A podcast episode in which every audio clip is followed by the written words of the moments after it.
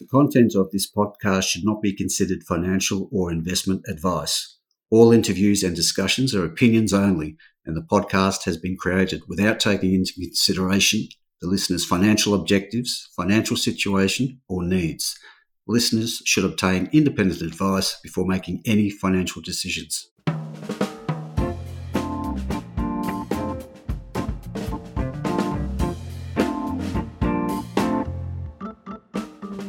G'day, this is Barry Fitzgerald, and Perro columnist for Stockhead. Welcome to another edition of the Explorers podcast. Now, we've got an interesting one today covering rare earths and copper and gold in the New South Wales Lachlan Fold Belt. Uh, we're talking about the central part of the Lachlan Fold Belt here, uh, and we're talking rare earths initially, and we're speaking with Godolphin Resources based in Orange there. The ASX code is GRL and I had to check this a couple of times. Apparently, it's trading at 7.2 cents for a market cap of $9 million. So, why did I have to check it? Because uh, quite recently they've released one of the biggest uh, rare earth resource estimates on the ASX um, and in a great mining part of uh, New South Wales, of course. So, we'll check this one out and see uh, see what the story is and uh, what the future holds for them. And to uh, bring us up to speed on all that, we have the MD, Jeneta Owens um, speaking to us today. So, g'day, Jeneta. Welcome to the podcast. Thanks for your time. Hi, Barry, and thanks for having me on. Right.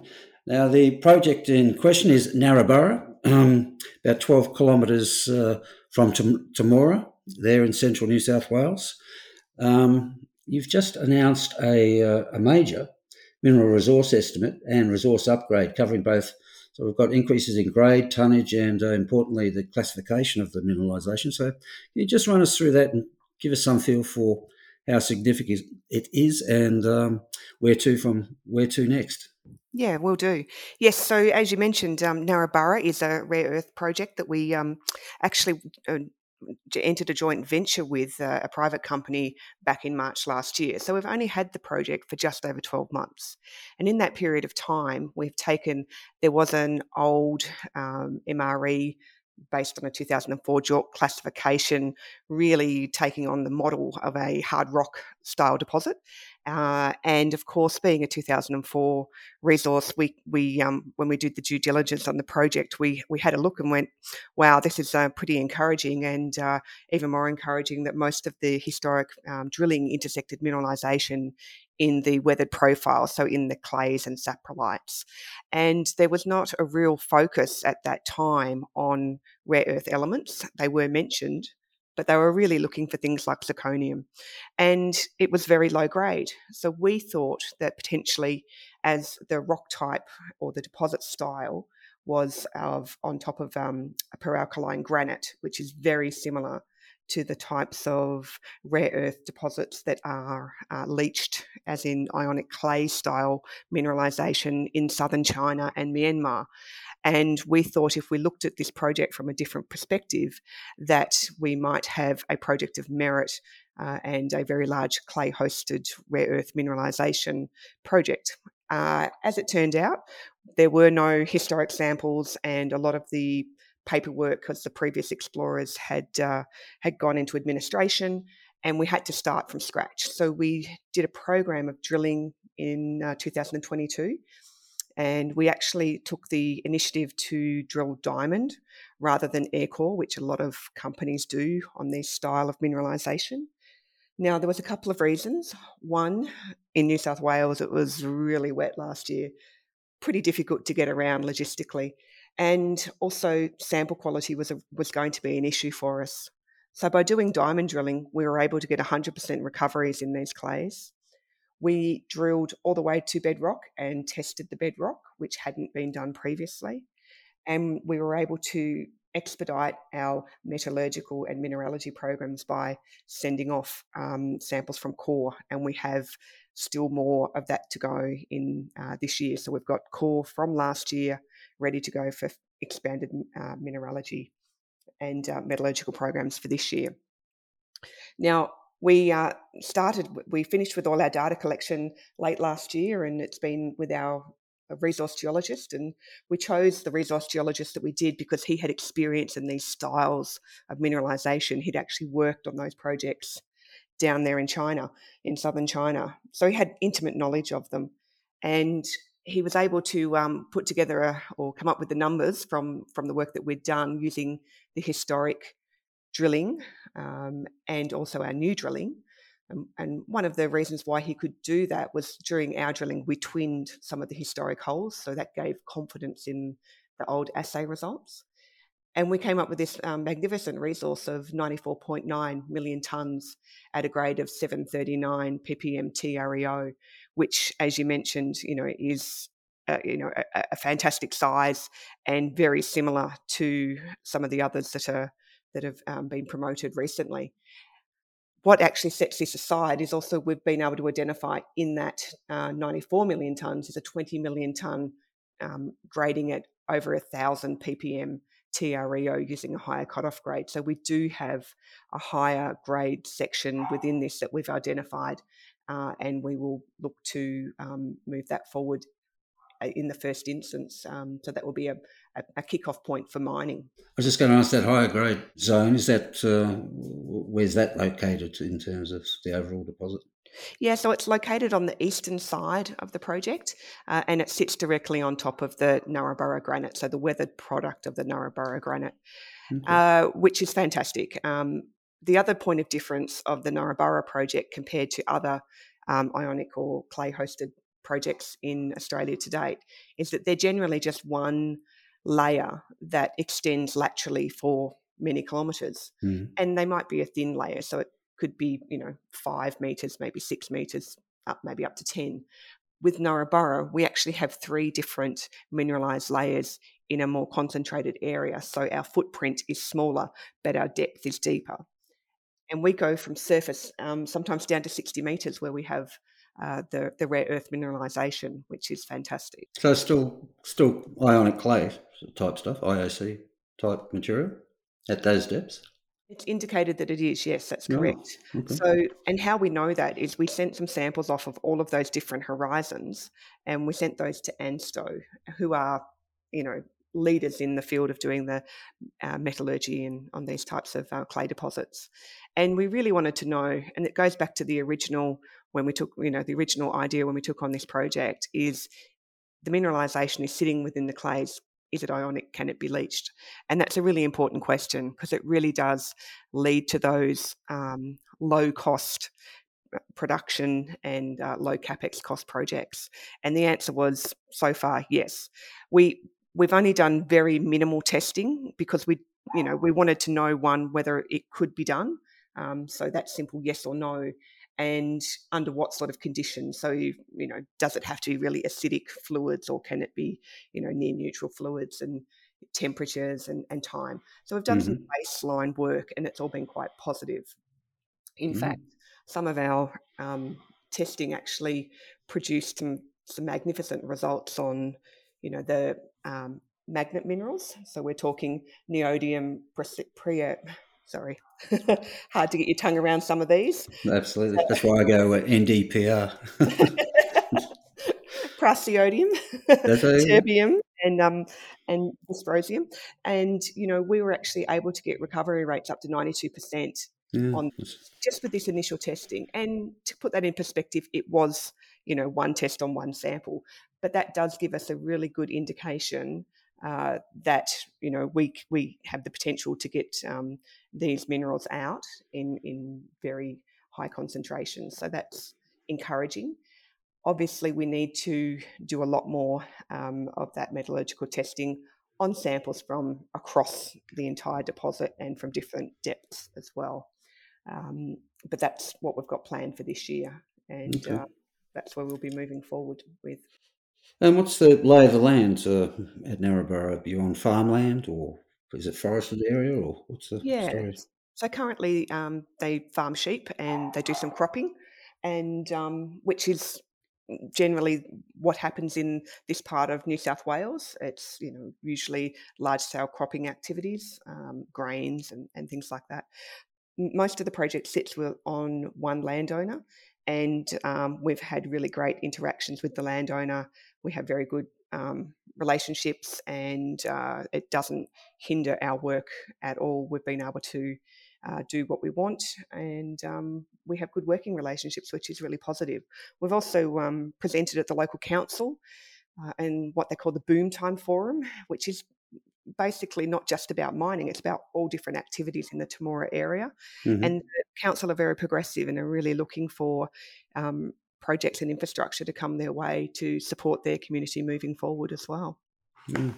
Well, it is a the broader region there, that Lachlan Fold Belts, particularly the central zone, is very mining intensive, isn't it? As, as well as farming. There's almost a happy coexistence there, I guess.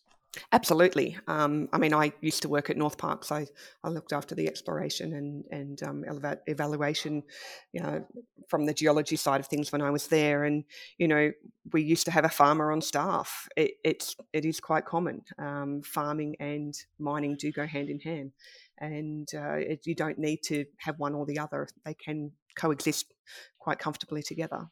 Mm. Interesting. Um, one of the concerns or issues around clay hosted deposits, of course, is and you were talking earlier about you know, being laterally extensive but quite thin. So therefore, you have to mine half the state to get to the resource. But here you're, you're talking about depths of what down to sixty meters or so. Yes, that's correct. So we do have, uh, you know, thinner layers at the top, but it goes um, deeper down. So we have a very deep weathering profile uh, on the top of the the actual underlying granite, and that's really important because it does allow us to have a smaller footprint on surface and when we talk about mining of these types of things, it's not traditional blast and you know drill and blast and trucking. It's very much digging it up because it's unconsolidated, which mm-hmm. really does save on mining costs. So one smaller footprint, we're not you know we're not reaching out far across the land, smaller space, um, uh, but going deeper. And uh, you know some of the times these things are actually just you know with the scrapers that they use to to um, do roads with. So it's yeah. it's yeah. really quite cost effective. Okay. Now, what, uh, you mentioned there there was a, a 20 million ton uh, high grade uh, zone of more than 1,000 ppm. Is that is that in itself critical mass to get moving on, you know, scoping studies, potential mining project? I think it is for us. Now, not necessarily for all types of companies, but we do see that as a as a really good space to concentrate on. We have only done one drilling campaign to date, so we do want to do a little bit of extension because one of the things that was highlighted from this drilling is um, the most northern hole that we drilled had some of the highest grades of our magnet minerals, so the NdPr, and they have it completely open. So we want to try and increase that because that does form a part of the 20 million tonnes. We also know that um, some of the historic drilling, which sits just on the outside of our 20 million tonnes, didn't reach the actual um, lower levels. So it didn't reach the layer or all the way through layers two and three. And uh, by putting a number of holes in there, will one be able to increase the grade and in that area, we would assume, um, based on our modelling, and also to increase the tonnes uh, with very few drill holes. So that's something that we want to focus on as well. But you're right, the 20 million tonnes is where we see we can do our um, cost-effective mining study and um, and focus on that for kicking the project off. Mm. And well, we both uh, suggested earlier that this is one of the the biggest um, mineral resource estimates for ionic uh, absorption clay type styles that you would see on the ASX. But if I look at uh, some of your peers out there, they have market caps that are multiples, and I mean multiples of your current share uh, market price, market value. What uh, what do you think is holding back a re-rating of uh, you guys post this MRE estimate? I I don't know, Barry. It, it's really quite puzzling. You know, we we do have a resource that is, you know, definitely worth um, a lot more than what our share price is showing. And not only that, Godolphin, even as a copper gold company, is so totally undervalued. You know, we have three MREs uh, on our gold and copper side. We've got 519 kilo ounces of gold in inventory under MREs over three different projects. Mm. We've got a lot of very good quality projects uh, that should see our um, share price increase and um, our market cap should be triple. Maybe I sense perhaps the market might be waiting for um, word off a scoping study to, to you know, give some fairly rough and ready figures about you know what uh, what is the potential of the project. Uh, so, what is the timeline on a scoping study? Look, and I, I think you may be right. Um, I think the market is a little bit confused when when all of these rare earth projects are coming on board. So there are a lot of people exploring for rare earths now, and there's been a few that have been popping up. Uh, I, I, think for us, we are ahead of the game. We have you know a indicated resource already yeah. um, just from our mm. first phase of drilling. So we are you know we're, we're, already ahead of the game. We do know that there's something there.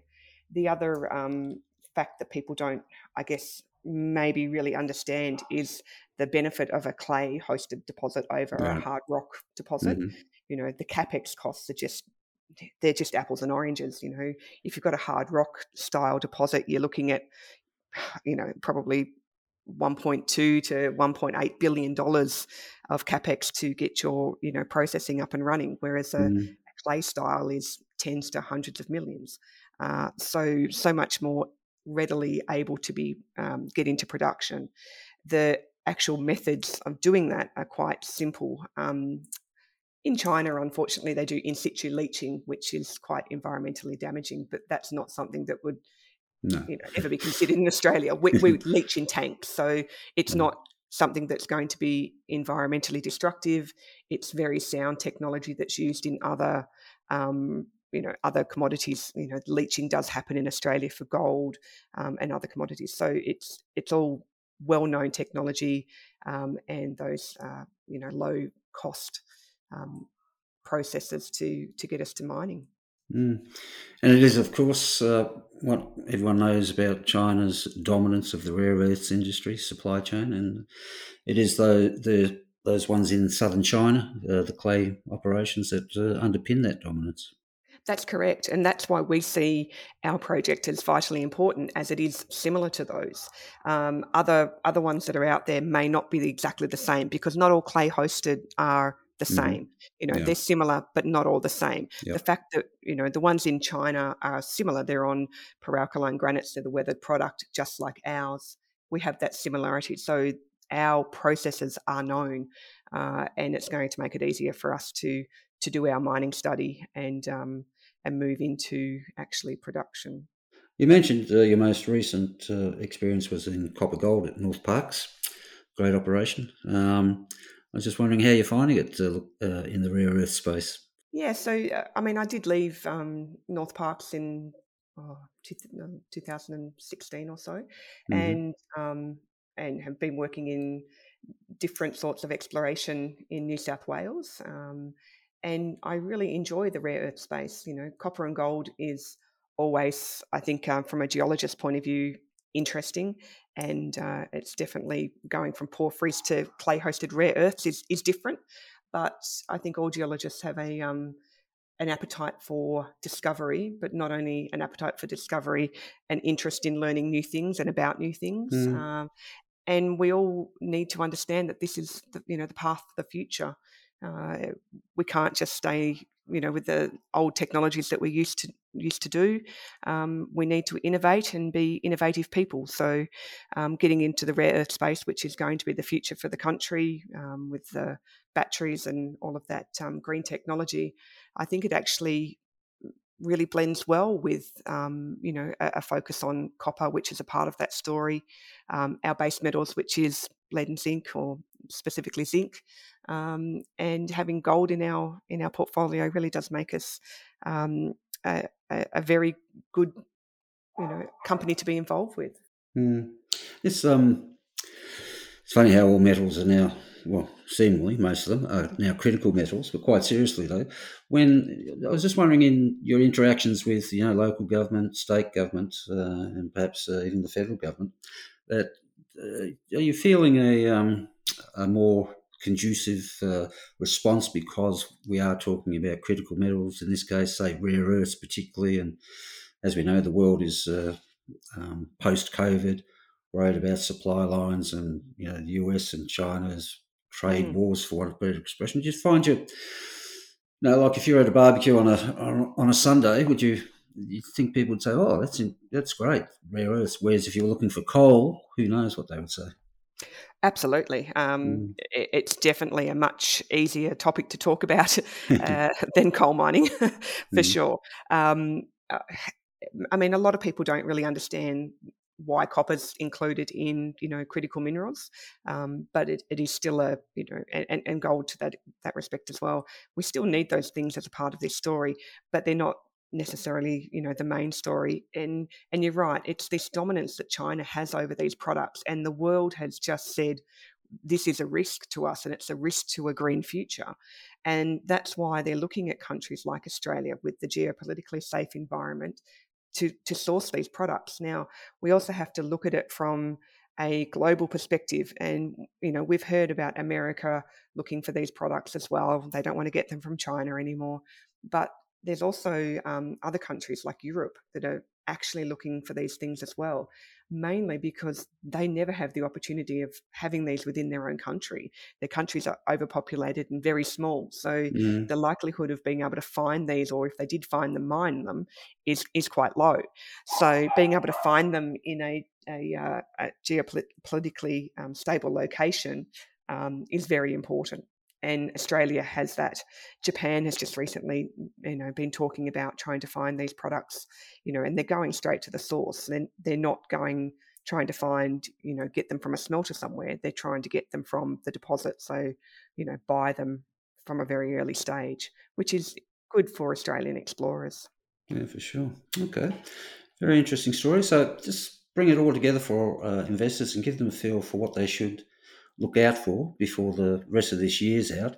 And on the way uh, doing that, just uh, a quick little update on your uh, copper gold porphyry exploration projects. Yeah, no, I will do. So we have just announced the the, the updated MRE, and uh, excited about that. Um, it's a magnificent result, and I want to congratulate my entire team for you know putting that together and and uh, the work that they've done on that in such a, a quick time frame. Uh, further to that, we've done some baseline uh, metallurgical work. What we haven't got yet back from ANSTO is our mineralogy, so that tells us uh, where that rare earths actually reside. So mm. either on the outsides or insides of crystals, and that that will um, further inform our ongoing metallurgical test work. So we're mm. going to be starting a expanded phase of metallurgical test work with with um, ANSTO this year, and we'll be doing some infill and extension drilling. So trying to scope out those higher grade sections and uh, infill where we know we can add some easy tons and grade to the resource. So that's pretty exciting. So that's going mm-hmm. to be in the next few months. We will uh, and are pushing towards having a um, commencing a mining study, so a scoping study towards the end of the year. And that's something that we're quite excited about as well, because we can then give more details as to how and when this is likely to happen. Uh, we, we want to expedite the rare earth project. We don't want to just sit back on our hands. Godolphin is an active and aggressive explorer, and we want to stay on that path. With that in mind, why we're, we're doing all of this, and we have set our company up to be able to cope with doing two different projects or many projects at the same time. We call it a multi discovery strategy. So mm. we've got a team that's focused on Narraburra and the Rare Earth Project, and we have a team that's focused on the copper gold projects. So they will at the same time be um, completing some RC drilling at our Cyclops project, which is a copper project near um, uh, Yeoval in uh, New South Wales. Now, we did receive some government funding. We applied for a grant to assist us with drilling, and we were successful in that. So, we'll be drilling there. We've also been um, doing some ground mag and uh, soil surveys at Yeoval East, and we are developing or working up our target there to, to drill test. We've got another project called Goodrich, which sits to the south of Yeoval, and again, it's a copper project. There's a small historic open open pit copper mine. Uh, at surface, you can walk around and pick up rocks with molybdenite, which is exciting from a geologist's perspective. But what we have identified is a um, in historic drilling is many areas that have high grade um, copper that haven't been followed up. So mm. we we do see that that that project um, should deliver some exciting results, and uh, and our um, Lewis Ponds project, which is, you know, it's it's nothing to be sneezed at. It's a great project. It's 6.2 million tonnes, sitting at two grams per tonne gold at the moment. Plus, it has copper, lead, zinc, and silver. All of those credits, and uh, we we're going to be doing a, a little bit of reconnaissance work and uh, really trying to put together the the copper story with um, Lewis Ponds at the moment because it is we, we know it's uh, gold rich in the north and, and copper rich in the south, and the copper hasn't really been followed up. So we're going to be doing some work around that uh, later in the year. Right, you've uh, outlined a, uh, fascinating story there. Very active for a, a, junior explorer across various commodity streams there and various uh, projects.